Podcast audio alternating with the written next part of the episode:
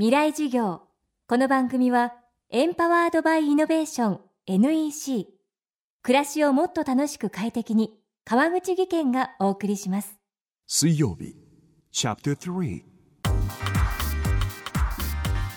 未来事業。今週の講師は作家の真山仁さんです。ハゲタカレッドゾーンベイジン。金融や企業買収日中問題など現代社会を鋭い視点で描き注目されています。またエネルギー小説マグマでは地中のエネルギーを利用した発電方法地熱発電について徹底的に取材。日本における地熱発電の可能性を論じた著書地熱が日本を救うも先日発表したばかりです。震災後ほぼ運用をストップしている原子力発電に代わり今日本の電力を支えているのは石油 LNG 石炭といった化石燃料です。環境問題や貿易収支とも密接に関わるエネルギー問題。日本のエネルギーは今後どうあるべきなのか。未来事業3時間目。テーマは日本の電気のベストミックス。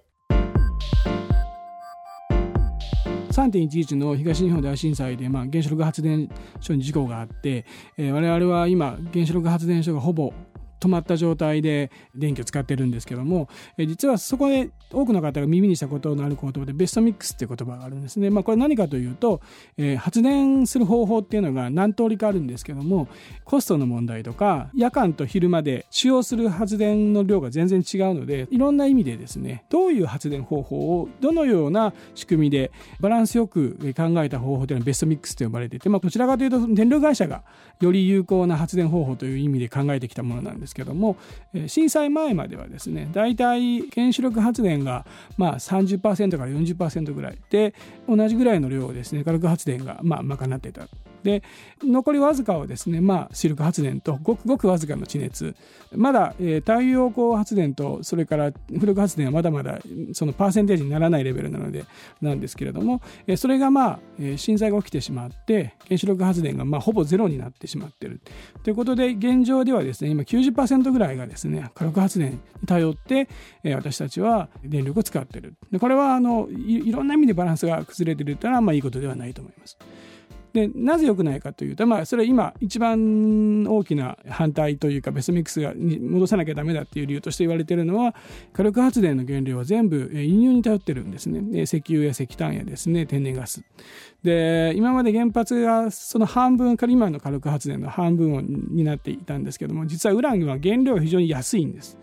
それに引き換え石油や石炭や天然ガスはですね、まあ、非常に、えー、値段が変動する。でその結果、えー、この2年間ずっと貿易赤字が続いてるんですね。で日本っていうのは原料輸入して、えー、加工して製品にして輸出することで、まあ、ある意味国内の経済のバランスをとってたんですね。財政赤字がいくら増えてもですね貿易黒字があるおかげで、えー、たくさんもっといろんなものを作って、えー、消費もするので、えー、国がなんとかバランスを保ってたんですけどもこれが貿易赤字になってしまったことで、えー、日本のその国の力としてどんどんどんどん弱くなってるっていうのが非常に大きな問題で、えー、昔あのアメリカやイギリスで双子の赤字という財政赤字と貿易赤字が両方増えて国の力自体が落ちた時代があるんですけど今日本は実はそこにずっと向かってしまってるんです。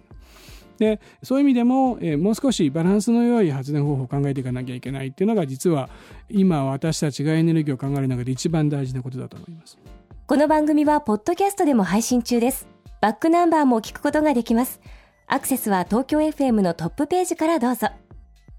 未来事業。明日も真山仁さんの講義をお届けします。で結局何を言いたいんだね。社長プレゼンで固まった。スキルアップの必要性を感じたら NEC のビジネス情報サイト「ウィズダムにアクセス。効果的なプレゼンツールのダウンロードから自分に自信をつける方法まで役立つ情報満載「ウィズダムで検索 NEC 川口技研。こんにちは。新井萌です。地球にも人にも優しい OK 網戸で気持ちのいい夏を送りましょう。萌えは網戸でエコライフ川口技研の OK 網戸。川口技研。未来事業。この番組はエンパワードバイイノベーション NEC 暮らしをもっと楽しく快適に川口技研がお送りしました。